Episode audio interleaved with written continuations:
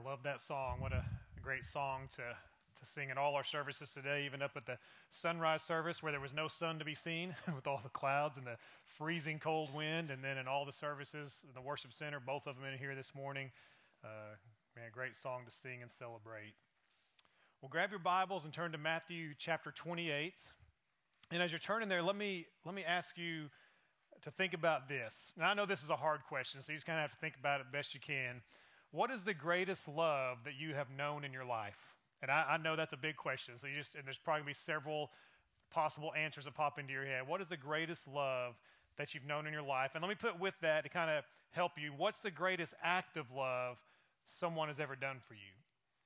When I think about my life, I mean, I can think of a lot of things, but a couple of things that rise to the top. One is just thinking about my mom raising me. My mom was a single mom, raised me and my sister, and made all kinds of sacrifices. And like kids often do, I didn't recognize or appreciate a lot of it as it was happening. Right? But as I look back at my childhood now and see how my mom sacrificed and things she did, I think, man, that was just an incredible act of love, lots of acts of love from my mom. And then the other thing that comes to my mind is my wife, Amy, right over here. We've been married this June. It'll be 27 years. Can you believe anybody would put up with me for 27 years?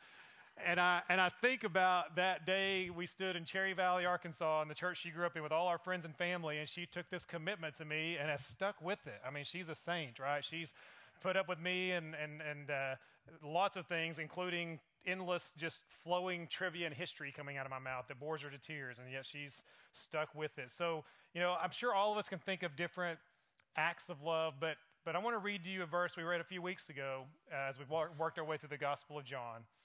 In John chapter 15, verse 13, Jesus said, "There is no greater love than to lay down one's life for one's friends." And that's what Jesus did for us.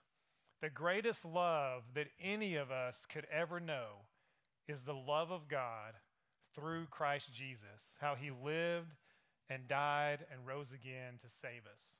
Romans 5:8 says that God demonstrated his love for us. This is how he showed us how much he loves us. He demonstrated his love for us in sending Christ Jesus to die for us while we were still sinners. He didn't wait for us to clean up our act or get ourselves together. While we were rebelling and sinning, he sent Jesus to die for us.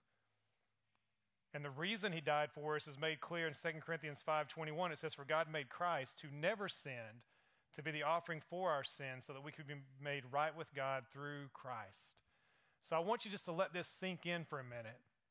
God loves you and I so much that even while we were still sinning and rebelling against him, he sent Jesus to live a perfect life we could never live, to die in our place, to take the judgment and wrath that we deserve for sinning against that holy and righteous and eternal God, and then raised him up from the dead, which is what we're celebrating today. He did all of this to rescue us from eternal death and give us eternal life so that we could be forgiven of our sins and made right with God and have a relationship with him.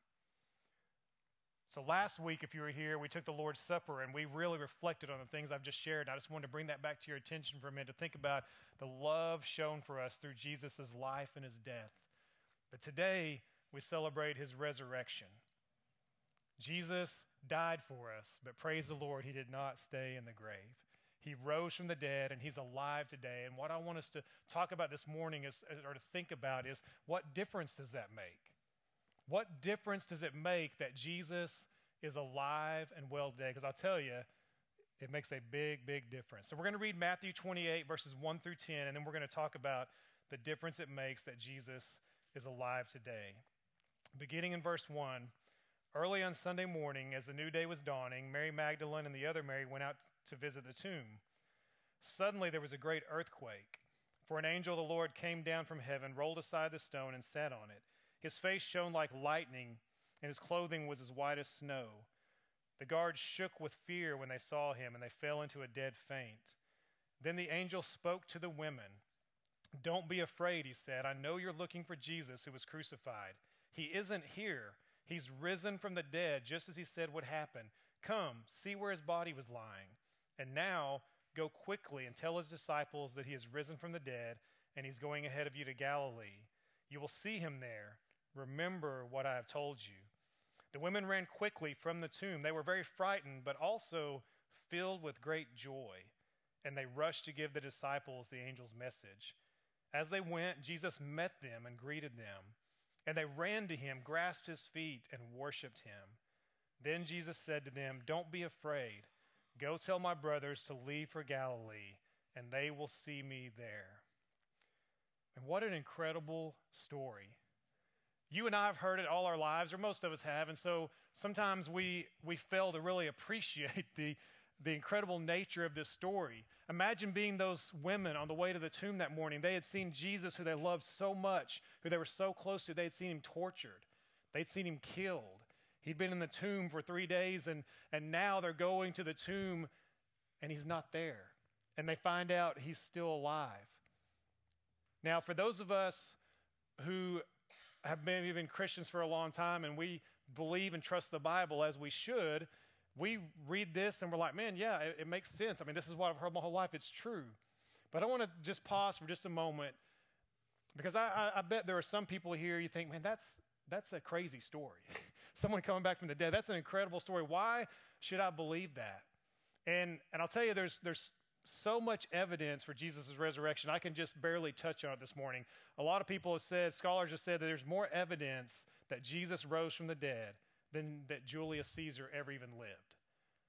That's how much evidence there is. But I want to just touch on a few. And again, understanding that most of us here believe the Bible, we believe this resurrection story, but there could be some people who struggle to believe this. And I just want to give you just a few examples of some of the evidence for his resurrection. One is this. If you lived in this day and you're his disciples and you're you wanted to make up a story to get people to believe he'd risen from the dead, you know what you would not do? You would never make the first witnesses be women. Now, why is that? Today, that'd be no problem, right? Women are equal with men. In this culture, they were not. In fact, women's testimony did not count in court. So you would, if you were making up a story to try to get the whole world to believe this incredible story, you would never start by having the first witnesses be women. And let me give you another reason that we can believe this story. Another reason is this: if you're making up the story and you're going to write it down in 4 different what we call gospel accounts, you'd make the stories match perfectly, right? You'd get together, you'd say, okay, this is what happened, and we're going to all stick to the same story. Some of us, growing up, you got in trouble at school, and you all got with your friends, you got your story straight, right? Before you were in the principal's office. Am I the only one who had experience with that? You get your story straight, you stick to it, right? That's what we would have seen. But what you see when you read the 4 gospel accounts of the resurrection is different accounts from different perspectives that sometimes almost seem to contradict themselves or contradict each other until you dig a little deeper. And when you dig a little deeper, what you see is what scholars say is some of the strongest evidence that it's true. J. Warner Wallace, one of the top cold case detectives in the United States, a detective in California, he became a Christian in his mid-30s after investigating the resurrection evidence. And one of the things that really stood out to him was how the 4 Gospels tell these resurrection story accounts from 4 different perspectives. He said, that's exactly what I look for as an investigator. He said, if I go to the scene of a crime, say it's a bank robbery, right, and all the witnesses' stories match perfectly and they mention all seeing the same things, I know they've talked to each other before they've talked to me. They've corroborated. They've gotten together and got their story straight. So what you see when it's true eyewitness testimony is someone robs a bank, and a lady might notice the color of the shirt of the bank robber, right? And then a man who was there doesn't remember what color shirt it was at all, but he can tell you the model of the gun the guy had or the kind of truck he drove away in. Everybody notices different things, and they emphasize different things. And he says, when I read the 4 gospel accounts, I found exactly what I look for as an investigator, again, being one of the top cold case detectives in the United States. And it led him to become a believer. Let me give you one more. If you were going to make up a story, you wouldn't die for it, right? Some of us might stick to a lie for a while if it was gaining us something in this world, if it was making us wealthy or respected. The disciples, what they received for telling people Jesus had risen from the dead was being persecuted and tortured and ultimately killed. If I got together with some guys and said, hey, let's make up this story, and we'll benefit from it, and then it goes horribly wrong, and now we're being persecuted and tortured, and we're going to be killed, you know what I'd do? I'd say, you know what, we made it all up. But they went to their death saying, we saw Jesus alive. And in 1 Corinthians 15, one of the earliest passages we have as far as date-wise and the whole New Testament, very, very soon after Jesus' life, death, and resurrection. In 1 Corinthians 15, the Apostle Paul writes and says, hey, he's writing to people right then and says, over 500 people saw him alive, and most of them are still alive today. You can go talk to them. So this isn't legend. It's not made up. I just want to encourage you, we have good reason to believe he's alive. And now I want to take a few minutes and talk about the difference that makes. I want to list a few things, and then we'll go back to Matthew 28 and talk about how to respond. Because the resurrection is true, it means some incredible things for those of us who believe. And let me just list a few here. First of all, the resurrection proves that Jesus is the Son of God. In Romans 1:4, it says, he was shown to be the Son of God when he was raised from the dead by the power of the Holy Spirit. When Jesus was raised from the dead, it authenticated his identity. His whole life, or really the 3 years of his ministry, he was proclaiming to people, I'm the Messiah, I'm the Son of God. It's this incredible claim, and he authenticated it, or God authenticated it when he raised him from the dead. You know, a few years ago, we went to Guatemala on a mission trip. And what I had to do, I had to go get a passport, right? A lot of you have had that process. So to get a passport, I took this birth certificate I'd gotten from my mom, and I went and tried to get my passport. And you know what they told me? They said, this isn't even a real birth certificate. It's like some kind of copy that the hospital gave your mom years ago, and this is not going to work.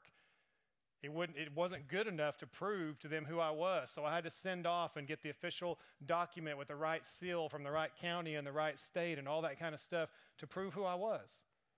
Some of you have had that experience. Jesus rising from the dead was one of God's ways of saying, he's really the Son of God. He's really the Messiah. He's really defeated death. So you and I can know that for sure. And then also the resurrection guarantees, the next thing, the resurrection guarantees the believer's forgiveness of sins. Romans 4:25 says he was handed over to die because of our sins, and he was raised alive to make us right with God. Think about this. I don't know if we really think about this enough. If Jesus hadn't died for our sins, we wouldn't be forgiven. A lot of us can acknowledge that. We've got that in our minds. But what this verse is telling us, if Jesus wasn't raised from the dead, we wouldn't be sure that we are forgiven, because we wouldn't be sure he was really the Messiah if he didn't come back from the dead. We wouldn't really be sure everything he said was true. Going back to the first point, we wouldn't have his identity authenticated. One of the reasons we celebrate the resurrection is because it proves that those of us who believe are really forgiven of our sins. The other day, a week or two ago, we sold a car that we had, and it was an older car. It wasn't worth a whole lot of money, but the guy who bought it paid cash. And so I had this stack of $100 bills well, that's way too big, more like that. But I had this stack of $100 bills, and it wasn't a ton of money by a lot of people's standards, but it's more than I usually carry, and it's more than I usually put in the bank. So when I took it to the bank, they counted it, and they gave me a little receipt. But you know what I did when I went out to the car?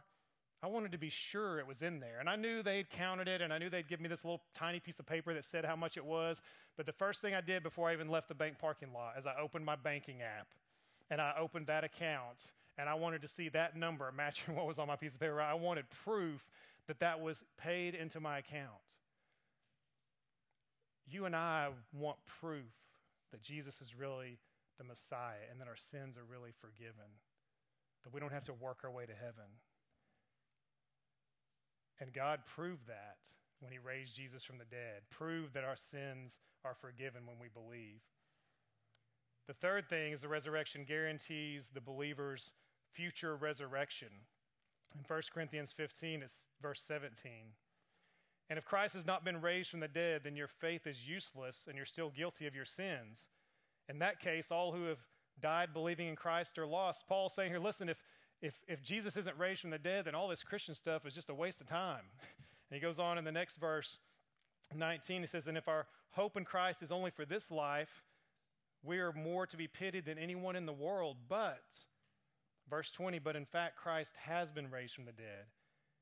He is the first of a great harvest of all who have died. You know what he's saying there? He's saying because Jesus rose from the dead, those of us who believe in him, we will rise also. Because he rose from the dead, death is not the end. Is that important to you? If it's not, it will be. When you get that diagnosis, when you go to that funeral, you know, I know that we have kind of a younger age group in here than a lot of churches and some of our other services even. And I don't know how much you guys are around death, but being a minister, being a pastor, I'm around it a lot. And I can tell you, we're the only hope when you're facing death or the death of a loved one is Jesus and his resurrection, and the assurance that those who believe in him will live again. To be absent from the body is to be present with the Lord. It makes all the difference in the world. So today, because of the resurrection, we have this hope and this confidence when we face death or when our loved ones face death. And then the fourth thing I want to mention just briefly, the resurrection brings the believer into new life now. Verse Romans 6:4 says, "For we died and were buried with Christ by baptism. And just as Christ was raised from the dead by the glorious power of the Father, now we also may live new lives." You know what he's saying? The same power that raised Jesus from the dead lives in us and changes us and gives us new life. You and I can only change ourselves so much, but when the Holy Spirit indwells us and that power changes us, we are filled with things like Galatians 5 talks about love, joy, peace, patience, kindness, gentleness. That's not us. That's not us just trying to be better people. That's the Holy Spirit indwelling us and changing us. So the same power that raised Jesus lives in us. So how should we respond to these incredible truths? I think the best thing we can do this morning is just look at how these women responded in Matthew 28 and seek to respond in a similar way, because I think their response is a right response. And so let's just go back to Matthew 28. We read a moment ago. Look back at verse 8 with me. And we're going to see two things in verse 8, and then we'll see two things in verse 9. Look at verse 8. It says, "The women ran quickly from the tomb. They were very frightened, but also filled with great joy. And they rushed to give the disciples the angel's message." Because Jesus rose from the dead, they were filled with great joy. We see that in verse 8. And you and I should also be filled with great joy, right? That should be our response. Are you filled with great joy this morning? When you come to worship the Lord and we're singing these songs, Justin, was there a lot of joy in people's faces?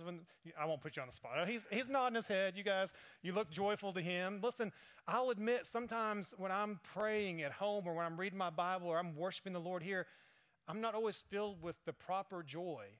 Listen, we're all humans and we all have struggles, but what we should remember this morning, because Jesus really is alive, we can have real joy. I'm not talking about this fake joy, just putting on a happy face for people at church. I'm saying that even in tough circumstances, because we know this world is not all we have, because we know where we're going, because we know we're forgiven of our sins and we have eternal life. And as I said earlier, death is not the end, but it's the beginning. Then we can have great joy. Now, I'm not standing up here saying I have great joy all the time. What I'm saying is our proper response should be great joy. And the more we focus on Jesus and the good news of the gospel and believe in his resurrection, I think the more joy we'll have in our hearts. And then also in verse 8, we see them rushing to tell others. "Come and see" was followed by "go and tell." And you and I this morning, in a sense, we're coming to see. This morning we're coming and we're remembering that Jesus is alive, but we're also called to go and tell, to tell other people this good news. Think about all the things you tell people during the week, related to work, to your hobby, to just relationships. Or, you know, how often do you recommend a restaurant or tell somebody about your favorite food? How many of y'all take pictures of your food and put it on social media, right? I don't know if I've ever done that. I eat very boring, so no one would be interested. It's like pizza again. Jeff's having pizza, big surprise. But we put all this stuff out there. In our lives, all these words we use, think about the people that live around you. Your friends, your family, your coworkers, all the people you interact with, they desperately need hope. They desperately need Jesus. He is our only hope for this world. Think about it. This is not an exaggeration. If you don't believe in God and you think we're all just here by evolution and by accident, if that's what you believe, that we're just some cosmic accident, then you have no basis for morality, period. Right? You can't argue. We could go down this road and do philosophy forever, but I'm telling you, if you think we're all here as an accident and we're just a bunch of cells operating in some kind of cosmic accident, you can't argue for morality. You can't argue for any kind of hope. And when you die, that's it. But that's how a lot of people are living. People are living with no hope, no purpose.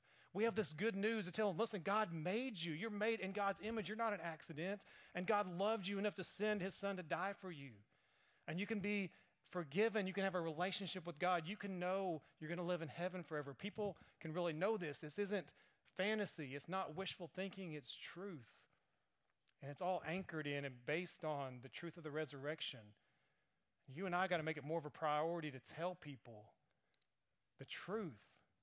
Stop listening to the world's lies and believe the good news about Jesus. So they rushed to tell others, and so should we. And then in verse 9, we see two more things. Let's look at verse 9. As they went, Jesus met them and greeted them, and they ran to him, grasped his feet, and worshiped him. Two things I want to highlight in verse 9. One is they ran to Jesus. That doesn't surprise you, does it? They thought he was dead. Now he's alive. They ran to him. Think about this. You and I on a daily basis, we should be running to Jesus because he's alive. If we're honest, sometimes we treat Jesus like he's a historical figure. We don't relate to him any different than we do Julius Caesar or Abraham Lincoln. We think, well, he lived a long time ago and he taught us some good lessons or whatever. No, he's alive. And you can talk to him now through prayer. He speaks to you through his word. They ran to him, and we should run to him too. In James 4:8, it says, draw near to him, and he will draw near to you. You and I should be drawing near to our risen Savior, praying, reading our Bible, worshiping him, enjoying him. Do you enjoy Jesus? Amen. It's one of the benefits of having younger ones in here. They'll just speak up. A lot of them spoke up in the previous service to this, but that's not necessarily on target like that one, though. So we should run to Jesus. And then the last point I want you to see, and it's here in verse 9, is that they worship Jesus.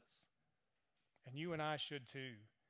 Where it says they worshiped him, that Greek word there means speechless wonder and overwhelming adoration. Stay with me just for a second and think about this.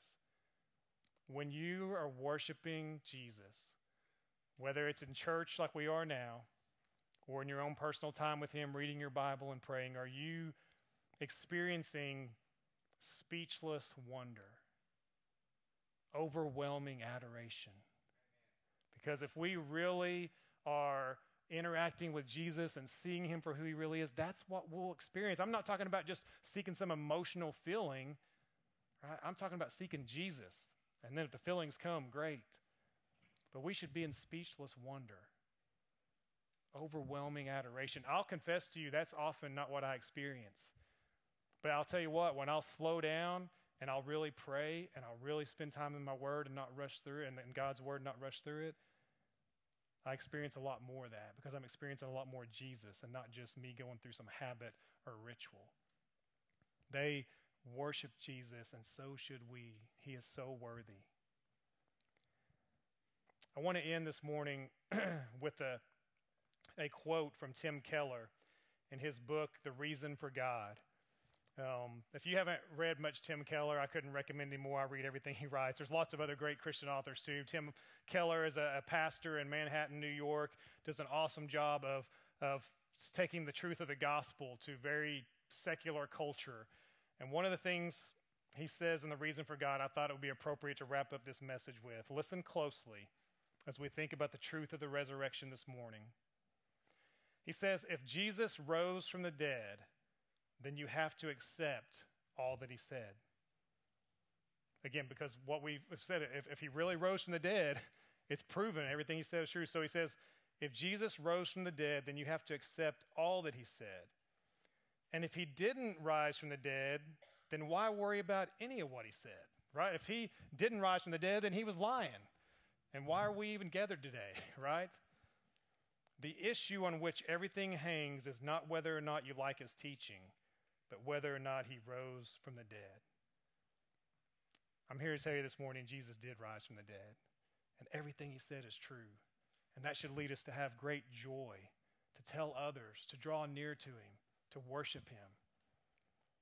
I want to encourage you to do those things. I want to encourage you this morning to believe in Jesus for salvation if you haven't.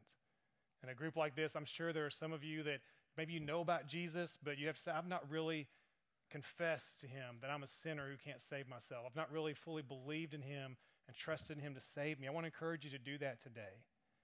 You can do that today by staying after the service and talking with me or Justin or my wife, Amy, one of us here. We'd love to talk with you.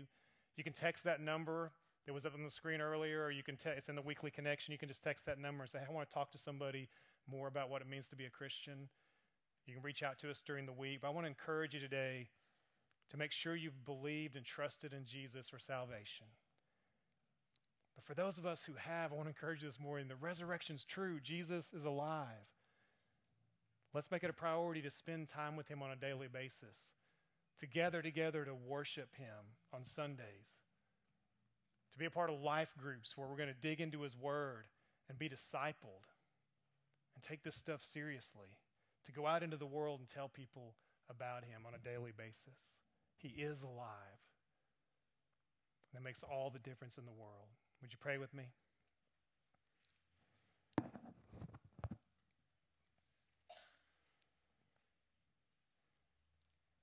God, we thank you for Jesus. And we thank you that the resurrection is true and that he's alive today. Lord, I pray that each of us who already believes, because the gospel's true, because the resurrection happened, because Jesus is alive, Lord, I pray we would live with joy, that we would tell others about him, that we would draw near, that we would worship. And Lord, for those this morning that are still trying to figure out if they want to believe, if they want to follow Jesus, Lord, I pray that you would draw them to you, help them believe and trust in Jesus alone for salvation, not in their own goodness, not in their own religion, but Lord, in Jesus alone. Because he rose from the dead, we know everything he said is true, including what he said in John 14:6, when he said, "I'm the way, the truth, and the life, and no one comes to the Father except through me." Lord, may none of us go to bed tonight without being sure that we have trusted in Jesus for salvation. And Lord, may all of us respond as these women did in Matthew 28. In Jesus' name we pray. Amen.